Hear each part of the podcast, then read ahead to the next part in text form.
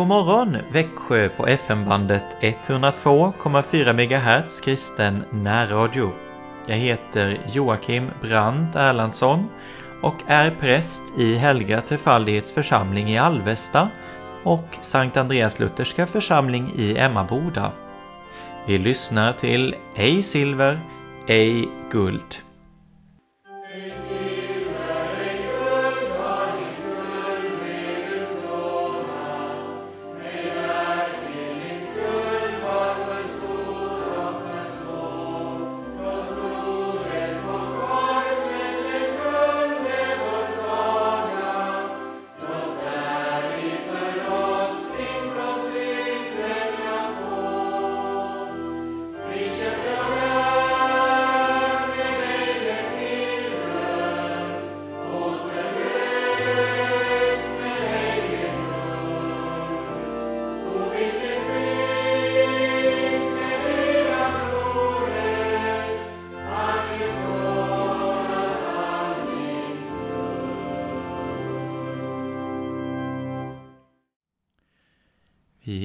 Inleder denna dag, denna andakt, med att läsa två ord ur skriften, ur boken De maktlösas styrka, för den 10 oktober.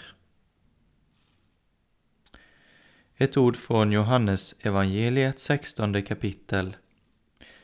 Nu vet vi att du vet allt och inte är beroende av att någon frågar dig. Därför tror vi att du har utgått från Gud. Nu vet vi att du vet allt och inte är beroende av att någon frågar dig. Därför tror vi att du har utgått från Gud. Och i Johannesevangeliet kapitel 8 säger Jesus detta ord till oss. Om ni inte tror att jag är, så skall ni dö i era synder. Om ni inte tror att jag är, så skall ni dö i era synder.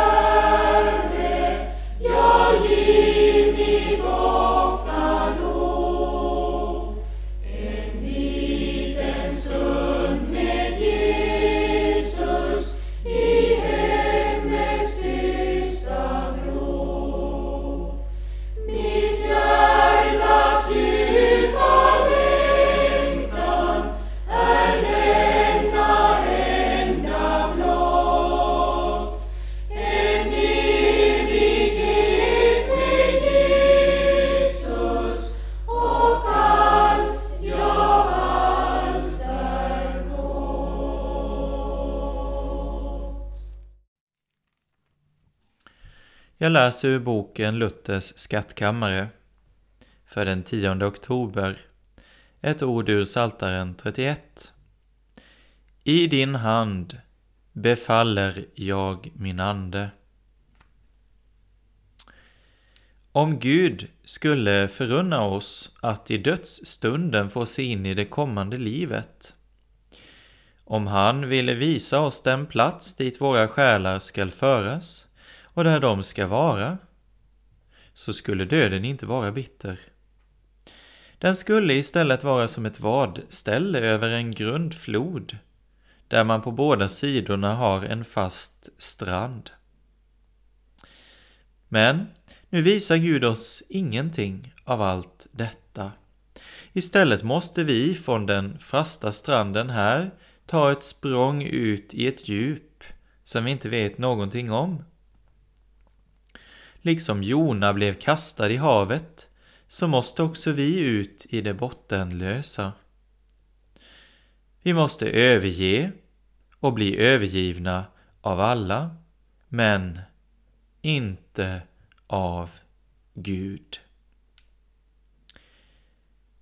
I din hand befaller jag min ande.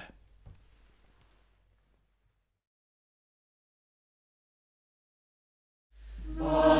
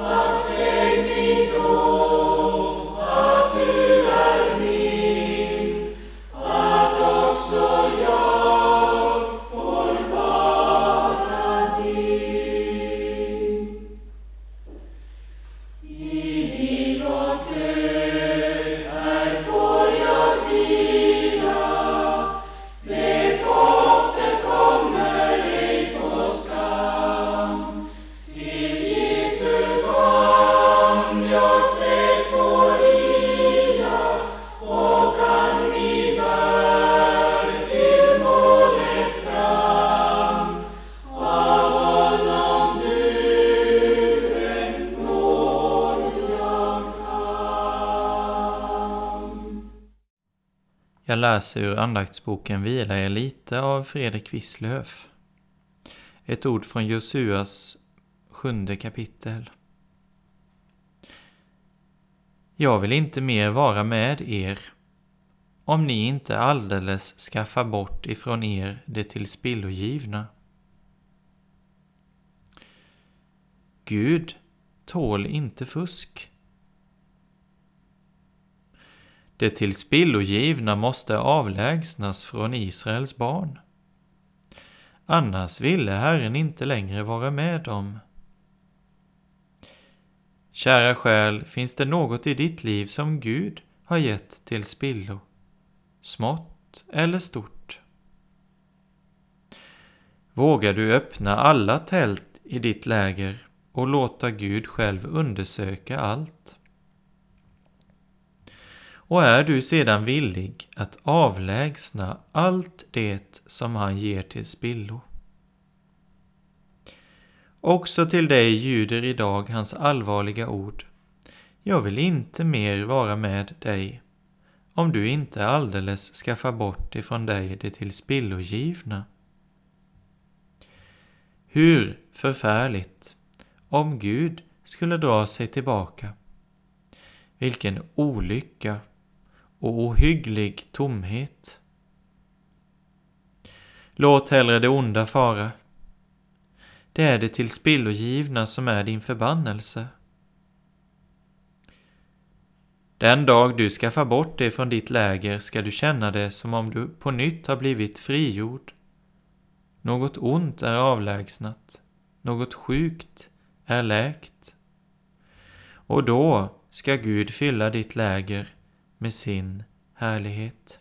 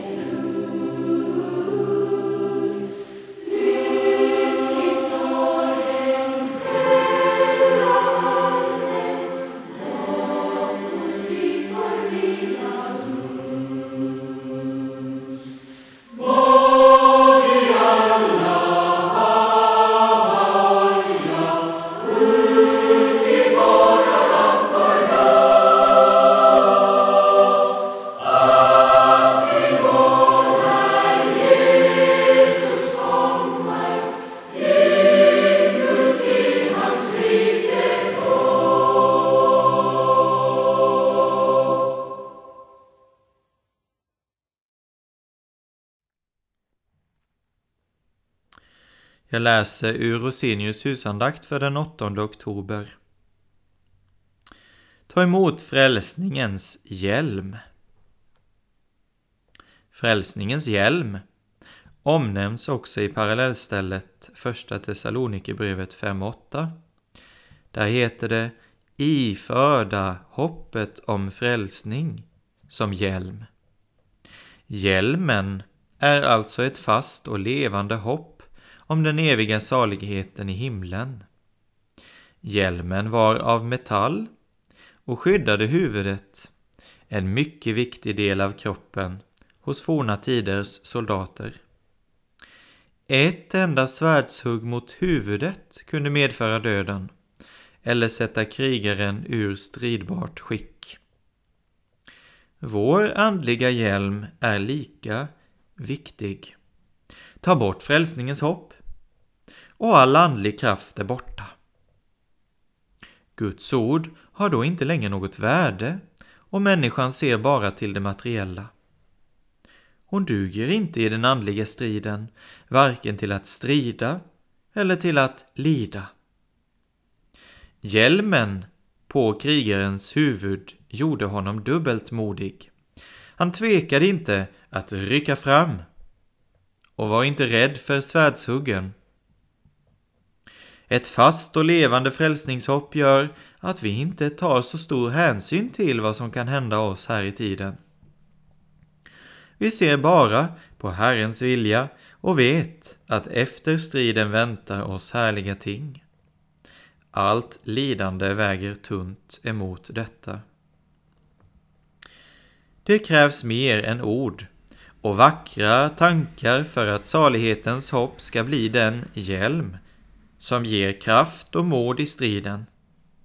Här fordras verklig tro och att vi på djupet förstår vad Guds ord säger. När solen skiner och allt tycks gå bra kan vi nog tala och sjunga om himlen. Men då har vi inte så stort behov av denna tröst.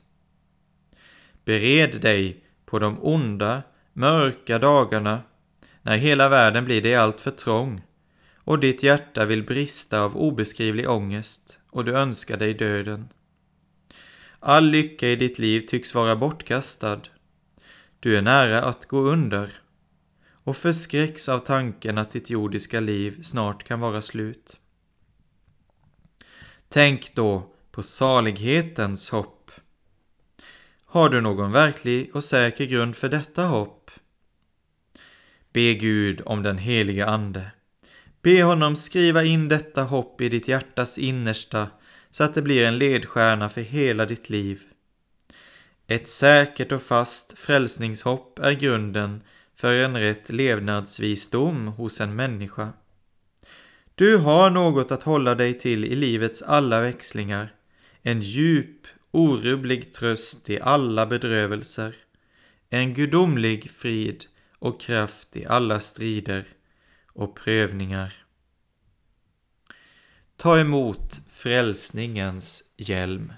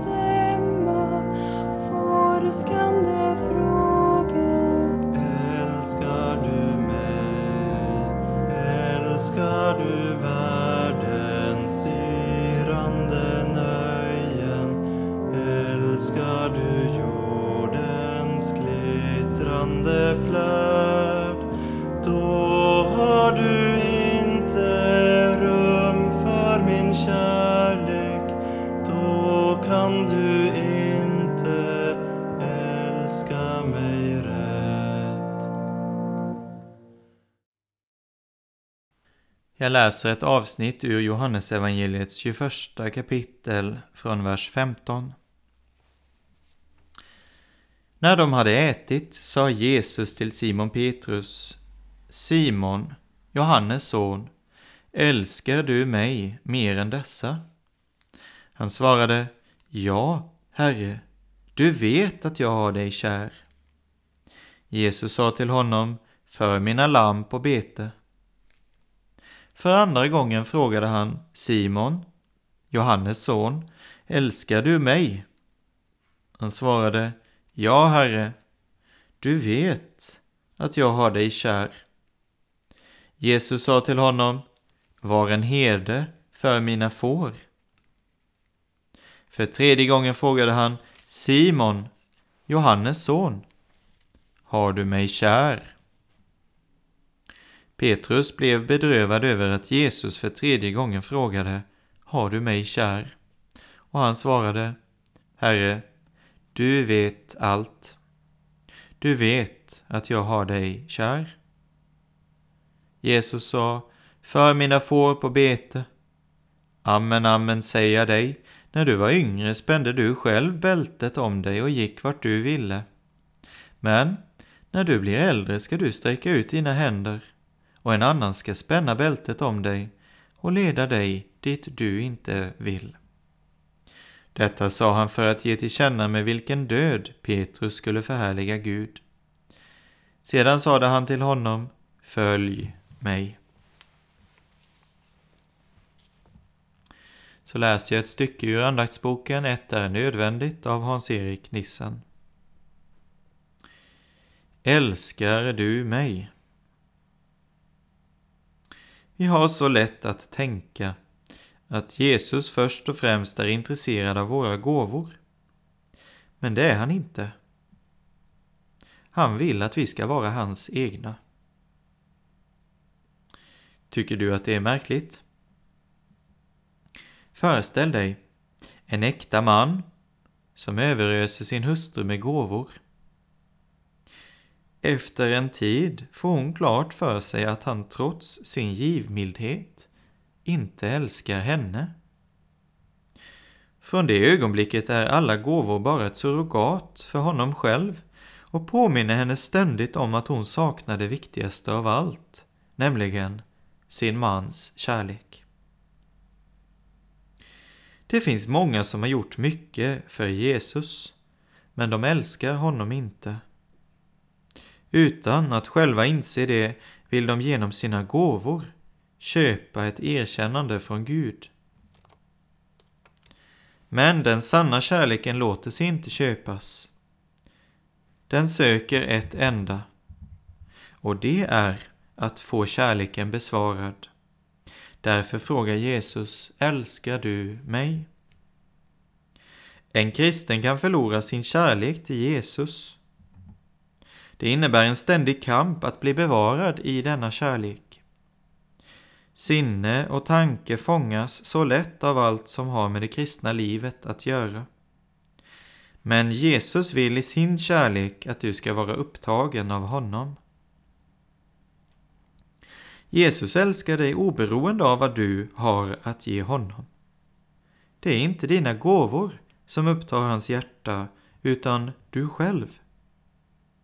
På samma sätt vill han att du ska älska honom själv mer än du älskar allt det som han kan ge dig eller hjälpa dig med i ditt liv. Älskar du mig? frågar Jesus. Dessa ransakande ord är ett väckelserop till dig, vars kärlek håller på att kallna.